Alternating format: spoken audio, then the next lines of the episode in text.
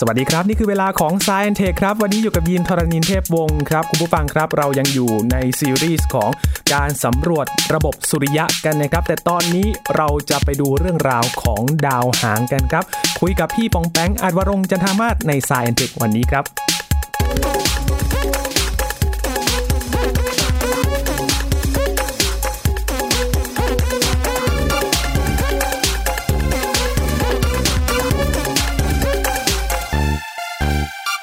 วันนี้เราทำความรู้จักดาวกันอีกดาวหนึ่งนะครับแต่ว่าไม่ใช่ดาวเคราะห์หรือว่าดาวเคราะห์แคระดาวเคราะห์น้อยอะไรนะครับแต่ว่าเป็นดาวหางครับจะมีเรื่องราวอะไรที่น่าสนใจเกี่ยวกับดาวหางกันบ้างแน่นอนครับคุยกับพี่ป๋องแปงอัดวรงค์จันทมาศนะครับ สวัสดีครับ สวัสดีครับยินพูดถึงดาวหางจริง ๆ เราก็เคย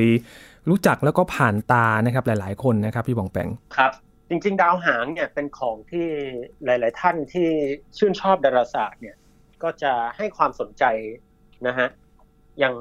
สมัยที่ผมไปทำงานที่สถาบันวิจัยดาราศาสตร์ใหม่ๆนะฮะก็มีโอกาสได้เห็นดาวหางชื่อ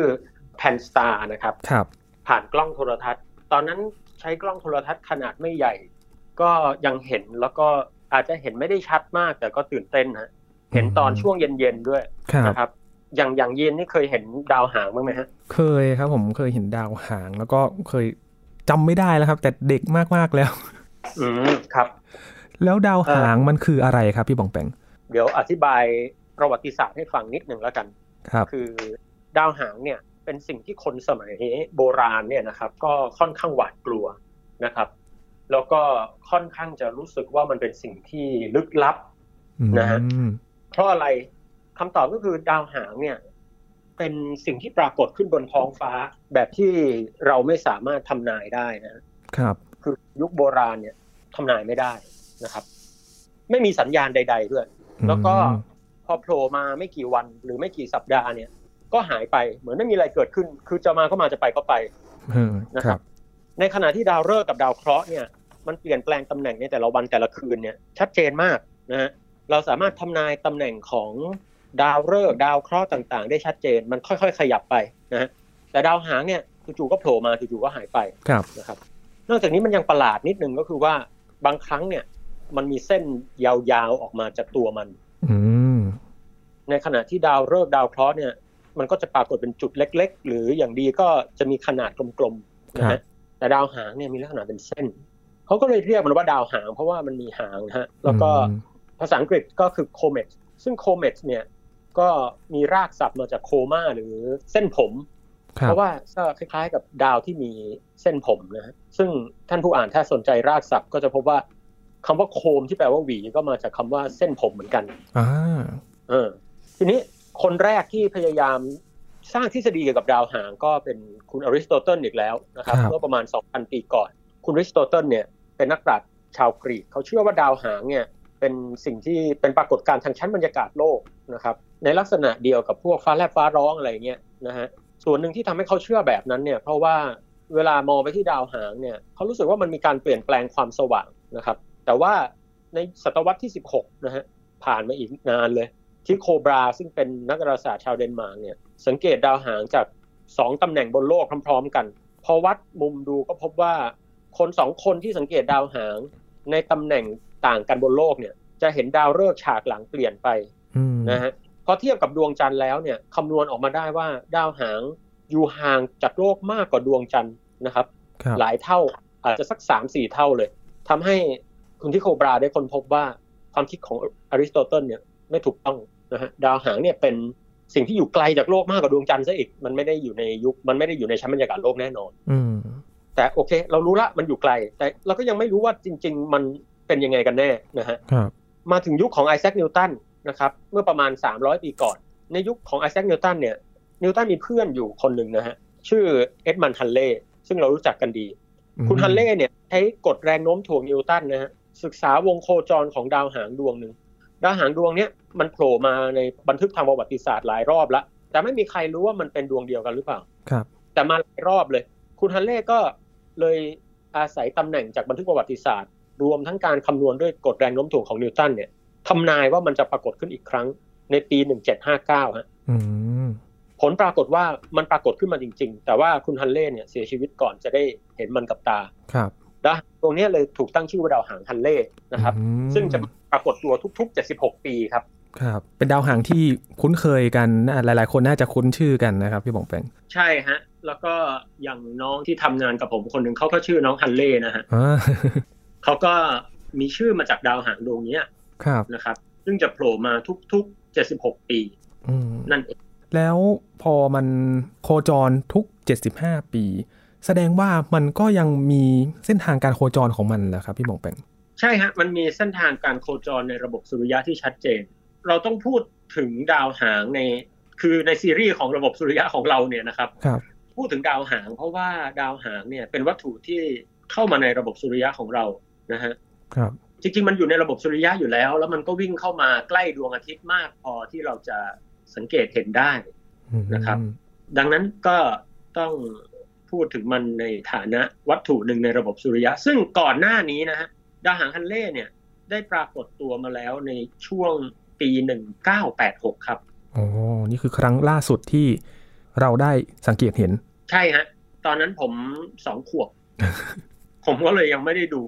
ก็ว่า ตั้งใจจะดูอีกครั้งตอนประมาณปี 2061 นะฮะ ครับ อืม เดี๋ยวตอนนั้นเราเรามาอยู่กันครับ ประมาณอีก 40 ปีข้างหน้า ครับ จะพยายามเอ่อรักษาสุขภาพนะฮะ ทีนี้ถัดจากดาวหางฮันเล่เนี่ย มนุษย์เราก็เริ่มเข้าใจดาวหางแล้วคือครับการคำนวณของเล่เนี่ย มันมีความสำคัญไม่ใช่แค่ว่าเอ้าเราเห็นดาวหางแล้วทำนายแล้วแล้วมันสำคัญยังไงคำตอบคือว่าความสำคัญคือดาวหางมันไม่ใช่สิ่งลึกลับอีกแล้วครับ มันเป็นแค่ วัตถุในระบบสุริยะที่มีลักษณะวงโคจรที่เป็นไปตามธรรมชาติของมัน ตกอยู่ภายใต้แรงโน้มถ่วงของดวงอาทิตย์เช่นเดียวกับดาวเคราะห์อื่นๆนะฮะครับคือการคำนวณของคุณฮันเล่เนี่ยทำให้ความลึกลับของดาวห่างหายไปเลย มันอืมกลายเป็นสิ่งที่มนุษย์ทำนายได้ศึกษาได้นะฮะทีนี้นักดาราศาสตร์ในยุคหลังๆเนี่ยสนใจดาวหางมากก็ใช้กล้องโทรทรรศน์อะไรต่างๆ ศึกษาดาวหางละเอียดยิ่งขึ้นนะครับ ก็เพราะว่าดาวหางเนี่ยประกอบไปด้วยองค์ประกอบหลักๆ แล้วเนี่ยดังนี้นะฮะอย่างแรกสำคัญที่สุดก็คือนิวเคลียสของมันครับ คำว่านิวเคลียสเนี่ยเป็นคำที่ปรากฏทั่วไปในวิทยาศาสตร์ ถ้าใช้กับอะตอมก็คือ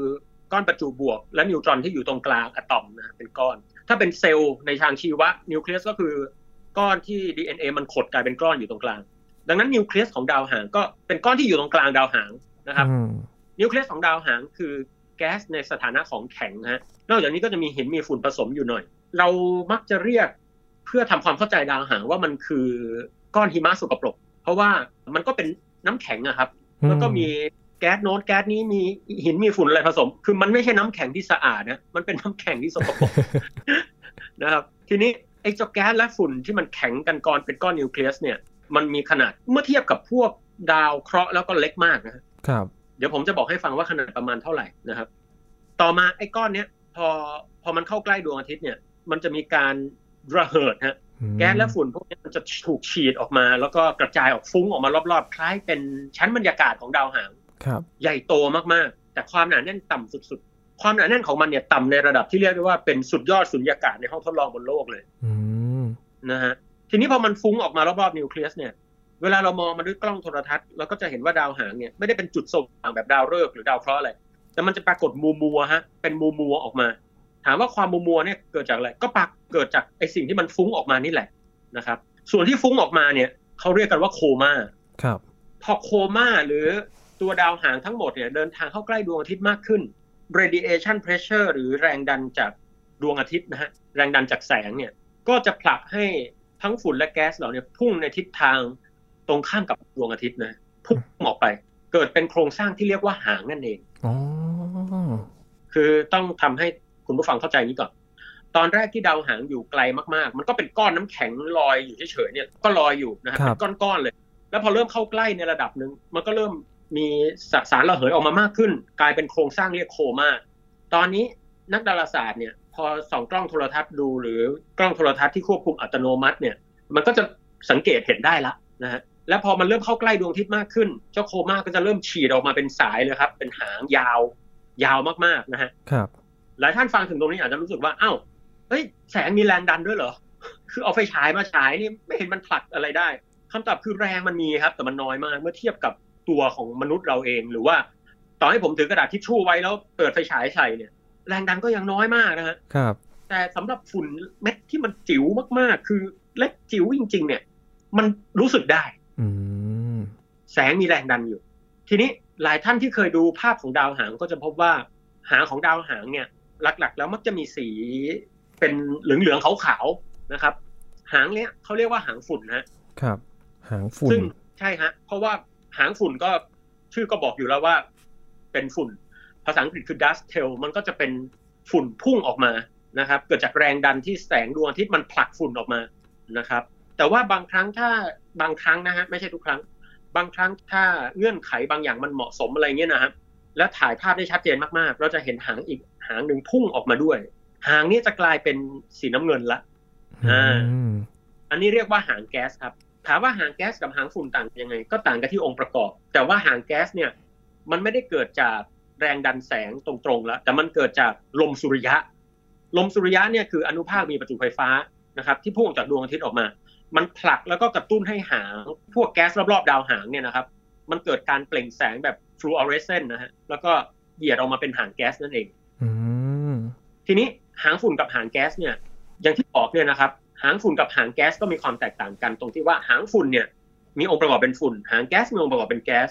หางฝุ่นเกิดจากแรงดันของแสงอาทิตย์ผลักฝุ่น หางแก๊สเกิดจากลมสุริยะพุ่งออกมาทำให้แก๊สเนี่ยมีสภาพถูกกระตุ้นให้มีพลังงานสูง แล้วก็คายออกมาเป็นสีน้ำเงินเนาะทีนี้ความต่างอีกประการหนึ่งที่สำคัญก็คือ หางแก๊สเนี่ยมักจะพุ่งในทิศทางตรงข้ามกับดวงอาทิตย์อย่างแท้จริง ถ้าเราลากเส้นตรงจากปลายหางแก๊สพุ่งมาในทิศทางตรงข้าม ผ่านนิวเคลียสของดาวหางก็จะพบว่าดวงอาทิตย์น่าจะอยู่ตรงนั้นครับนะฮะเพราะว่าหางฝุ่นเนี่ยมันมักจะปรากฏโค้งมากกว่าหางแก๊ส เนื่องจากมันเป็นฝุ่นมันก็มีมวลสารคล้ายๆ ก็เหมือนกับก้อนหินก้อนอะไรแต่มันเล็กมากนะครับฝุ่น มันก็ได้รับอิทธิพลแรงโน้มถ่วงจากดวงอาทิตย์ และได้รับอิทธิพลจากการเคลื่อนที่ของดาวหางทำให้มันไม่ได้ปรากฏตรงข้ามกับดวงอาทิตย์พอดี ส่วนหางแก๊สเนี่ยมันคือลมสุริยะที่ พุ่งออกไปปะทะตรงๆนะฮะดังนั้นมันก็เลยพุ่งออกไปเป็นเส้นที่ตรงข้ามกับดวงอาทิตย์มากกว่านั่นเองอืมนะครับ ประมาณนั้นฮะอันนี้ก็คือโครงสร้างของดาวหางครับ แล้วดวงอาทิตย์ก็มีผลต่อโครงสร้างของหางแล้วก็ทำให้เราได้เห็นชัดเจนว่าอันไหนคือหางแบบฝุ่นกับหางแก๊ส จริง ๆ ดาวหางเนี่ยมันก็จะมีหางทั้งสองอยู่ละสองอันเลยแต่สีมันค่อนข้างจางครับครับยินอืม นะฮะจริง ๆ ดาวหางเนี่ยมันมีสองหางแน่ๆล่ะครับเพียงแต่ว่าไม่ใช่ทุกครั้งที่เราจะถ่ายภาพหางแก๊สติด เพราะอย่างแรกคือสีน้ำเงินเนี่ยครับมันถ่ายภาพติดยาก แล้วอย่างที่สองคือแสงมันค่อนข้างเลือนรางกว่าหางฝุ่นนะครับอืมแสดงว่าสิ่งที่เราเห็นจากหางของมันเนี่ยส่วนใหญ่ก็คือมันเป็นฝุ่น ใช่ครับ เวลาเราเห็นภาพดาวหางเนี่ย เราก็พูดได้เกือบร้อยเปอร์เซ็นเลยว่า จริง ๆ ต้องต้องบอกว่า สบายใจได้เกือบร้อยเปอร์เซ็นเลยว่าหางที่เหยียดยาวออกมาที่เป็นสีเหลืองๆขาวๆเนี่ยคือฝุ่นครับซึ่งสะท้อนแสงอาทิตย์ใช่ฮะอืมก่อนหน้าเนี้ยผมได้เคยเล่าไปแล้วล่ะ ว่าฝนดาวตกเกือบทั้งหมดเลยนะ เกิดจากเศษวัตถุของดาวหางที่มันเกิดร่วงไประหว่างที่มันโคจรรอบดวงอาทิตย์นะครับอืมพอตัดเข้าสู่วงโคจรเหล่าเนี้ยก็คือวงโคจรของดาวหางเนี่ย เศษเหล่าเนี้ยมันก็ตกเข้าสู่บรรยากาศโลกจนลุกไหม้เป็นฝนดาวตกนั่นเองครับ นั่นเป็นสาเหตุที่ทำไมฝนดาวตกถึงปรากฏในช่วงเดิมทุกปี เพราะว่าวงโคจรของดาวหางเนี่ยมันมีเส้นทางที่ชัดเจนครับนะครับมีตำแหน่งที่ชัดเจนพอโลกตัดเข้ามาก็ตกอย่างเงี้ยทุกปี ยกตัวอย่างเช่น ฝนดาวตกชื่อเพอร์เซอิตนะฮะก็เกิดจากเศษอนุภาคของดาวหางสวิฟต์-ทัตเทิลทีนี้เวลาเรามองเห็นฝนดาวตกเนี่ย เราจะเห็นว่าฝนดาวตกเหล่านี้กระจายออกมารอบๆกลุ่มดาวบางอย่าง ถ้ามันกระจายรอบๆกลุ่มดาวเพอร์เซอุสเราก็จะเรียกว่าฝนดาวตก เพอร์เซอิดนั่นเองนะฮะอืมถ้ากระจายรอบๆ กลุ่มดาวลีโอ หรือกลุ่มดาวราศีสิงห์เราก็จะเรียกฝนดาวตกลีโอนิดอย่างนี้เป็นต้นครับนะครับ ถามต่อว่าแล้วมนุษย์เราศึกษาดาวหางได้ละเอียดที่สุดแค่ไหนนะฮะมีเรื่องตลกนิดหนึ่งคือในในบางช่วงนะครับ มนุษย์เคยหวาดกลัวดาวหาง คือยุคสมัยโบราณ เราเชื่อว่าดาวหาง มันเป็นของที่ทำนายไม่ได้ เราก็จะกลัวว่ามันเป็นลางร้ายนะอืมแต่ยุคหนึ่งที่มนุษย์เรารู้จัก สิ่งที่เรียกว่าสเปกโทรสโคปีนะครับแล้วเพราะว่าดาวหางนี่มีองค์ประกอบของพวกมีเทน บางครั้งมีสารไซยาไนด์อยู่ด้วยครับคนบางบางยุคก็มีข่าวลือเขาเรียกอาจจะเป็นเฟกนิวส์ยุคโบราณก็จะบอกว่าเฮ้ยดาวหางมีพิษนะ ถ้ามาเนี่ย พิษมันอาจจะตกมาใส่เราได้อืมทั้งที่จริงๆมันไกลมากครับนะครับ มันไม่ตกมาหรอกนะฮะในยุคต่อมาฮะมนุษย์เราศึกษาดาวหางได้ละเอียดมากก็คือในยุคเอ่อในช่วงปี 1986 1986ที่ผมพูดถึงก่อนหน้านี้ว่าดาวหางฮันเล่มันมันโคจรเข้ามาเนาะครับ ทีนี้องค์การอวกาศยุโรปเนี่ยหรืออีซ่าเขาก็ส่งยานชื่อ g ีออตโตเข้าไปใกล้ดาวหางฮันเล่ฮะใกล้แค่ไหน ใกล้ในระดับ600กิโลเมตรครับอืม600กิโลเมตรว่าใกล้มากนะฮะท่านผู้ฟังที่อาจจะนึกภาพไม่ออกเอาง่ายๆ ก็คือว่า โลกของเรารัศมีแค่อยู่ในระดับ6,000กว่ากิโลเมตร คืออันนี้มันถือว่าเล็กมากนะครับ ครับ แล้วพอเข้าใกล้ก็เก็บข้อมูลจนพบว่า เอ้ยดาวหางฮันเล่เนี่ย มีนิวเคลียสที่ใหญ่ประมาณส่วนที่กว้างมากสุดก็ประมาณ 15 กิโลเมตรอืนะครับมดังนั้นผมก็จะบอกได้เลยว่านิวเคลียสของดาวหางโดยทั่วไปนะครับ ไม่ใช่ทุกดวงแต่ว่าเอาคร่าวๆ ถามว่าดาวหางมีเหมือนเหมือนผมกะประมาณมนุษย์ทั่วไปสูงประมาณเท่าไหร่ก็อาจจะบอกว่าประมาณ 170 เซนอะไรเงี้ยครับดาวหางนิวเคลียสประมาณเส้นผ่านศูนย์กลางประมาณ 10 กิโลนะครับ โดยทั่วไปมีใหญ่กว่านี้มีเล็กกว่านี้ แต่ โดยทั่วไปกลางๆ ก็สัก10โลครับแต่เรื่องประหลาดก็คือยานจีออตโตเนี่ย ส่งไปแล้วพบว่าเฮ้ยผิวดาวหางฮันเล่เนี่ย มันเข้มมากฮะอืมมันแปลกคือเราคาดหวังว่าผิวมันควรจะไม่ไม่ไม่ควรจะเข้มขนาดนี้นะครับ อันนี้ก็เป็นเรื่องน่าสนใจ น่าจะเป็นเพราะสารประเภทคาร์บอนหรือฝุ่นมันมันกระจายอยู่บนผิวของมันครับนะฮะแต่ทีนี้ในการวิเคราะห์ครั้งนั้นเนี่ยทำให้ เราสามารถศึกษาได้ชัดเจนว่าสารที่มันฟุ้งกระจายออกมาจากนิวเคลียสมีอะไรเป็นองค์ประกอบบ้างคำตอบคือ80%เป็นน้ำฮะน้ำเนี่ยกระจายเยอะมากเลยครับ10%เป็นพวกแก๊สคาร์บอนมอนอกไซด์นี่ก็ปาเข้าไป90ละที่เหลือก็เป็นพวกคาร์บอนไดออกไซด์มีเทนแอมโมเนียอะไรพวกเนี้ยนะครับเป็นไซยาไนด์เป็นอะไรไปผสมกันไปมเรื่องนี้น่าสนใจครับทำให้นักวิทยาศาสตร์เนี่ย เคยตั้งทฤษฎีหนึ่งครับว่าน้ำบนโลกอาจจะมาจากดาวหางได้อ๋อ คือมันมีหัวข้อหนึ่งที่เขาศึกษากันมานะครับ ก็คือเรียกว่า origin of water on earth นะฮะก็คือว่าน้ำบนโลกมาจากไหนกันแน่อืมนักดาราศาสตร์ยุคหนึ่งก็เชื่อกันว่า เอ๊ะดาวหางมันอาจจะพุ่งมาชนโลกเยอะมาก แล้วก็ก่อให้เกิดน้ำในมหาสมุทรนะแต่ว่าพอศึกษาไปศึกษามาพบว่าสัดส่วนไอโซโทปบางอย่างมันไม่ค่อยแมทชกัน ทฤษฎีนี้ก็เลยพบว่าอาจจะไม่ค่อยได้รับการเชื่อถือเท่าไหร่ หรืออาจจะเรียกได้ว่า น้ำบนโลกอาจจะมีบางส่วนมาจากดาวหางแต่คงอยู่ในสัดส่วนที่ไม่มากนะครับครับ ประมาณนั้น แต่น่าสนใจตรงที่ว่า ดาวหางก็มีน้ำแล้วการเกิดน้ำแบบนี้เนี่ย มันจะมีปัจจัยอะไรที่ทำให้มันเกิดนอกจากบนโลกของเราด้วย อ่าเนี่ยจริงๆก็เป็นหัวข้อที่เรายังศึกษากันอยู่นะครับ แล้วก็ต้องบอกว่าต้นกำเนิดของดาวหางเนี่ย มันมักจะเป็นวัตถุประเภทเนี่ยฮะครับ ส่วนเป็นอะไรเดี๋ยวเรามาฟังกันต่อเนาะครับ ทีนี้หลังจากปี 1986 ยานจีออโต้เรียกได้ว่าเป็นยานลำแรกที่ไปเฉียดเลยนะฮะดาวหางก็โอ้โหสุดยอดละ ทีนี้พอปี 2004 ESA หรือองค์การอวกาศยุโรปเนี่ย ซึ่งเขาก็ไม่รู้เป็นอะไรกับดาวหางนะครับเขาคงก็ส่งยานชื่อโรเซตตาไป คราวนี้ไปสำรวจดาวหางชื่อ 67P ชูรูมอฟเกราชิเมนโคฮะเรียกสั้นๆว่าดาวหาง 67P แล้วกันนะครับ ถ้าเรียกชื่อเต็มๆเนี่ย รายการน่าจะยาวเกินไปนะครับเรียก 67P แล้วกัน ยานโรเซตตาเนี่ยจะไปสำรวจดาวหาง 67P ซึ่งพอเข้าไปใกล้ก็เพราะว่าหน้าตามันเหมือนดัมเบลเลยครับคราวนี้เหมือนดัมเบลของจริงเลย ไม่ใช่ตุ๊กตาหิมะละเป็นดัมเบลมีกลมๆแล้วมีแท่งมีท่อนตรงกลางอยู่นิดนึงครับนะฮะทีนี้ในปี 2014 เนี่ยโรเซตตาก็ไปถึงดาวหางเนาะใช้เวลาเดินทาง 10 ปีนะฮะยิน โอ้ นานมาก ใช่ครับ โคจรรอบดาวหางสำเร็จ แล้วในปีนั้นเองครับ โรเซตตาก็ปล่อยยานลูกครับ คือคำว่ายานยานแม่ยานลูกนี่ ยานแม่เนี่ยคือยานลำใหญ่ที่บรรจุเอายานลำเล็ก ๆ ติดไปด้วย ครับพอยานแม่โคจรปุ๊บก็จะเก็บข้อมูลเก็บอะไรไป ระหว่างนี้อาจจะมียานลูกนะฮะถูกปล่อยเพื่อลงไปสำรวจวัตถุนั้นๆอือ่ามทีนี้ในปี 2014 ยานลูกที่ชื่อยานฟีเล่เนี่ย ก็สร้างประวัติศาสตร์ครับ ด้วยการลงไปสำรวจดาวหาง 67P สำเร็จครับอืมคือลงไปจอดบนดาวหางเลยอืม นะพอลงไปจอดแล้วไปทำอะไรบ้างครับผมก็ก็ไม่ค่อยได้ทำอะไรครับ เพราะว่ามันไม่สามารถยึดจับผิวดาวหางได้ คือยานมันกระเด้งไปสองครั้งเลยฮะอืมดึง ดึงไปเป็นไกลมาก แล้วก็ไปตกอยู่ในเงามืดมันเลยแบบ คือการอยู่ในเงามืดนี่เลวร้าย เพราะว่าโซลาร์เซลล์ที่ติดไปมันไม่สามารถใช้งานได้ครับ อย่างไรก็ตามครับยานฟีเล่เนี่ยก็ทำงานได้ประมาณ 64 ชั่วโมง แล้วก็เก็บข้อมูลตัวดาวหาง 67P อย่างละเอียดนะฮะ ก่อนที่แบตเตอรี่จะหมด แล้วก็ส่งข้อมูลกลับมา แล้วก็มีการรีบูตอะไรในปี 2015 กลับมาใช้งานได้เลยหลายครั้งนะครับ แต่ว่าสุดท้ายแล้ว มันก็ไม่ไหวแล้วครับ ก็ก็ก็เจ๊งไปอืมนะฮะอย่างไรก็ตามก็เก็บข้อมูลเกี่ยวกับเรื่องสนามแม่เหล็กเรื่ององค์ประกอบอะไรได้พอสมควรครับนะครับ ทีนี้หลายท่านอาจจะบอกว่าเอ้ยทำไมมันไม่สำเร็จอะ มันก็แค่ลงจอดบนดาวหางนะฮะมันยากตรงไหน มันเจอปัญหาอะไรเหรอครับพี่ผมแบงอย่างนี้ครับ หลายท่านอาจจะบอกว่าไอ้การลงจอดบนดาวอย่างดาวอังคารหรือดาวอะไรมันน่าจะยากไหมครับ ดาวหางยากยังไงคำตอบคือจริง ๆ ดาวหางมีความยากมาก อย่างแรกคือชัดเจนฮะมันเล็กครับอืมการลงจอดบนอะไรที่มันเล็กมากๆ เนี่ย มันยาก มันก็เหมือนเวลายิงปืนนะครับ เป้ายิ่งเล็กก็ยิ่งยากจริงไหมฮะครับ แล้วไม่ใช่แค่นั้นนะครับ คือเนื่องจากมันเล็กเนี่ย แรงโน้มถ่วงเมื่อเทียบกับดาวดวงใหญ่ ๆ มันก็น้อย ดังนั้น การจะพยายามลงจอดให้ได้บนอะไรที่แรงโน้มถ่วงน้อยๆเนี่ย ยากมากอืมๆซึ่งเป็นความท้าทายแต่ว่าเจ้ายานฟีเล่เนี่ย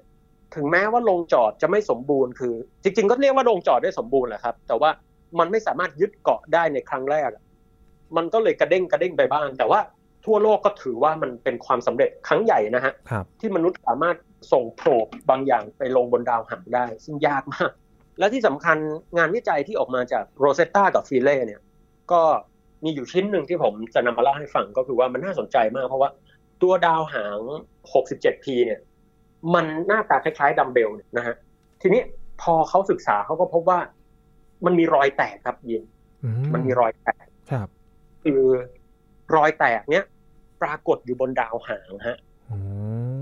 คือเป็นเส้นยาวสองสามร้อยเมตร เลยบริเวณส่วนที่เป็นด้ามจับดัมเบลเนี่ยนะครับแล้ว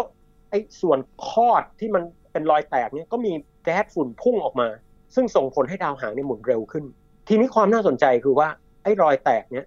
เขาเชื่อกันฮะว่าดาวหางดวงเนี้ยน่าจะเคยเป็นสองชิ้นมาก่อน แล้วอาจจะโคจรรอบกันแล้วค่อย ๆ มาชนกันแล้วก็กลายเป็นดวงเดียว นะฮะอันนี้เป็นงานวิจัยที่เป็นหลักฐานสนับสนุนนะครับว่าคือนักดาราศาสตร์ก็เออเขาเรียกว่าการสร้างทฤษฎีมานานแล้วว่าดาวหางเนี่ยมันน่าจะเป็นไปได้ที่มันจะเป็นวัตถุสองชิ้น หรือมากกว่านั้น วิ่งมาชนกันแล้วก็รวมกันเป็นวัตถุก้อนเดียวครับหรือแม้แต่วัตถุก้อนเดียวที่แยกออกไปเป็นอย่างเงี้ยนะฮะเป็นไปได้ และเนี่ยเป็นสิ่งที่ยืนยันว่าเฮ้ยเห็นรอยแตกเห็นอะไรพุ่งออกมา ดูแล้วเนี่ยสองชิ้นมันน่าจะเป็นวัตถุสองชิ้นกันมาก่อน แล้วมาชนกันเป็นก้อนเดียวอย่างทุกวันนี้นะครับอืม ซึ่งมันเป็นการเห็นภาพครั้งสำคัญเหมือนกันว่าโอ้โหธรรมชาติของมันเนี่ย เต็มไปด้วยความไม่เสถียรนะฮะบ้างก็ตอนแรกก็หลาย ๆ ชิ้นจู่ๆก็มารวมเป็นชิ้นเดียวนะฮะมันแปลกประหลาดนะฮะน่าสนใจมากๆเลยครับ ความประหลาดของมันนี้เออคือเอาง่ายๆ เวลาเรามองไปที่ดวงจันทร์เราก็ไม่ได้เห็นว่ามันเคยเกิดจากดวงจันทร์สองลูกมารวมกันเป็นลูกเดียวอะไรเงี้ยเราคือเราไม่ได้มีภาพแบบนั้นบ่อยครับๆนะฮะอันเนี้ยเห็นได้ชัดเจนว่ามันน่าจะเป็นอย่างนั้น ซึ่ง ดาวหางเนี่ยผมทิ้งท้ายนิดนึงครับยินว่าดาวหางเนี่ยเราอาจจะแบ่งได้เป็นสองชนิด ชนิดแรกคือดาวหางที่มันปรากฏขึ้นครั้งเดียวแล้วไม่ไม่เห็นอีกเลยอืมพวกเนี้ยมันก็จะโคจรเข้ามาใกล้ดวงอาทิตย์แล้วพุ่งออกนอกระบบสุริยะไปเลยฮะหลอกให้อยากและจากไปอะไรประมาณนั้นนะครับอ่า อีกแบบหนึ่งก็จะโคจรไปกลับไปกลับเขาเรียกว่าโคจรเป็นคาบนะครับ ซึ่งไอ้พวกโคจรเป็นคาบเนี่ย เราก็อาจจะแบ่งเป็นคาบสั้นกับคาบยาวคำว่าคาบสั้นคือ จะมาให้เห็นอีกครั้งเนี่ยรอน้อยกว่า 200 ปีเรียกว่าสั้นครับนะฮะแต่ถ้ามากกว่า 200 ปีเรียกว่ายาว ทีนี้จากลักษณะวงโคจรผมเล่าไปในครั้งก่อนนะครับว่าดาวหางคาบสั้นเนี่ยต้นกำเนิดมันน่าจะมาจากแถบวัตถุที่เรียกว่าแถบไคเปอร์อืมซึ่งก็คือแถบวัตถุที่อยู่ห่างออกไปจากดาวเนปจูนนะครับ ประมาณ 30ถึง55 หน่วยดาราศาสตร์ มีดาวพลูโตมีอะไรพวกนั้นอยู่นะครับ แต่ว่าดาวหางคาบยาวเนี่ย มันกำเนิดมาจากไหน เดี๋ยวจะเล่าให้ฟังในครั้งต่อไป แล้วก็เป็นตอนสุดท้ายของระบบสุริยะแล้วครับ อืมโอ้โห นอกจากดาวเคราะห์ แล้วก็ดาวบริวารที่เราได้รู้จักกันก็ยังมีวัตถุที่อยู่ในระบบสุริยะที่ยังมีอะไรที่น่าสนใจอยู่อีก อย่างเช่น ดาวหางนี้นะครับพี่ของแฟงใช่ครับโอ้โหน่าสนใจมากๆ แล้วก็ยังมีปริศนาหลาย ๆ อย่างที่ก็ต้องศึกษากันต่อไปด้วยนะครับ ครับวันนี้ก็ขอบคุณพี่บองแปงมาก ๆ เลยครับ ที่มาแลกเปลี่ยนแล้วก็บอกเล่าข้อมูลเกี่ยวกับดาวหางในระบบสุริยะของเรานะครับ ครับยินดีครับยินนี่คือ Science Tech ประจำวันนี้ครับ คุณผู้ฟังติดตามรายการกันได้ที่ thaipbsradio.com นะครับ ช่วงนี้ยินทรณินเทพวงศ์พร้อมกับพี่ป๋องแปงไอวรงค์จันทมาศลาคุณผู้ฟังไปก่อนนะครับ สวัสดีครับ